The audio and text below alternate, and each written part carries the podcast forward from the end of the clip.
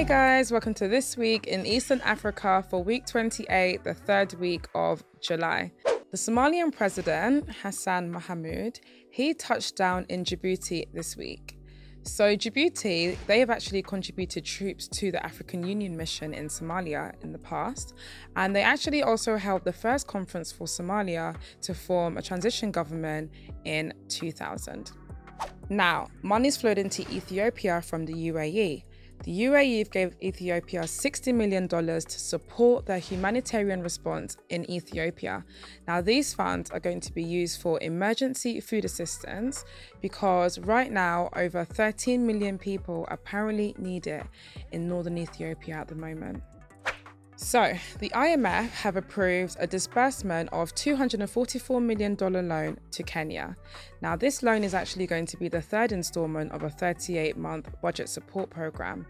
So far, Kenya has received $1.2 billion from the IMF. So, Prova, they're a big player in the vanilla extract industry, and they have said that they're actually working on a more responsible and ethical supply chain in Madagascar for vanilla extracts. And they've also said they're going to work on a new range uh, of other natural extracts and flavors as well. In Malawi, Optasia, who are an AI led decisioning and distribution platform, they've announced a new advanced credit service in Malawi. So, this new credit service is going to provide airtime and data advancements to over 15 million people in Malawi, and it's going to be both voice and also data bundles as well. So, the Mauritius vice president, amongst other African presidents, he went to India this week to attend the CII Export Import Bank conclave.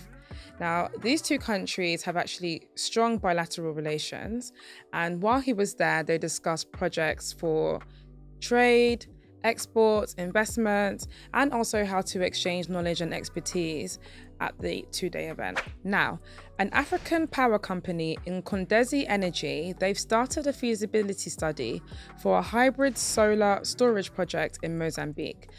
Now, they're trying to see if a solar plant could generate 300 megawatts. And they're also working on a coal fired power station in the same area as well. This power station is going to be in partnership with a Chinese firm. Now, I'm always excited to hear about what's going on in Rwanda. So, over there, the government have said that they're working to introduce electric public buses in the country, and they're doing this to help reduce air pollution. Now, they conducted a study and it shows that people use uh, buses 15% of the time, but the buses contribute to 40% of emissions. So, Rwanda, they'll always continue to stand out for sensible and forward thinking initiatives. This week, Seychelles, they signed 10 cooperation agreements with Kenya. So, the two had talks, uh, the two presidents, and they've said they're going to enhance their relations on tourism, maritime, security, health agriculture, sports, trade, looks like everything. So it's good to see deals happening between two African countries, and we'll continue to watch that space. So, the new president in Somalia, he keeps making money moves for his nation, okay? He's not been there long, and he's already said now this week that he's going to allow the resumption of miraa imports from Kenya. Is a, plant. And so he's also going to allow Kenyan Airways to assume scheduled flights in Mogadishu. He has pledged to help tackle the common challenges between the two countries and he should keep this energy up.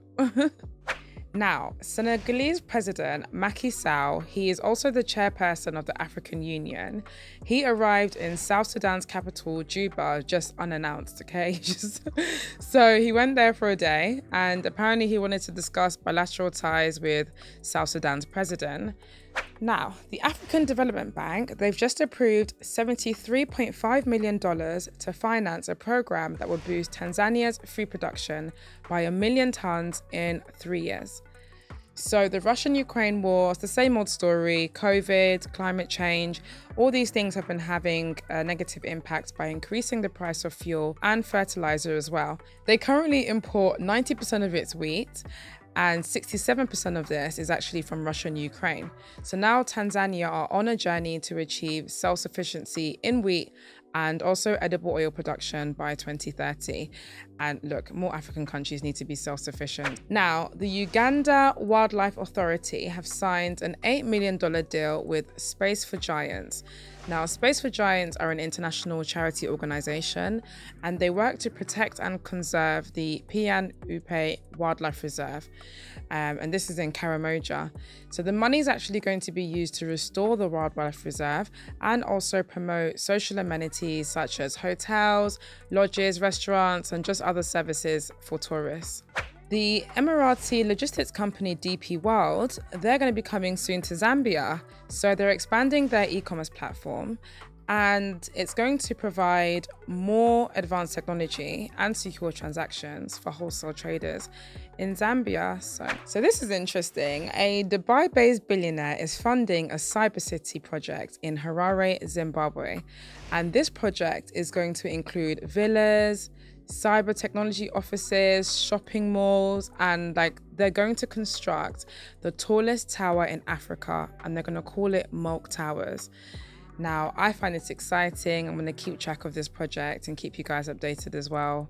So, thanks for listening to this week's roundup, guys. Don't forget to subscribe down below and comment with any other news happening in your country. See you.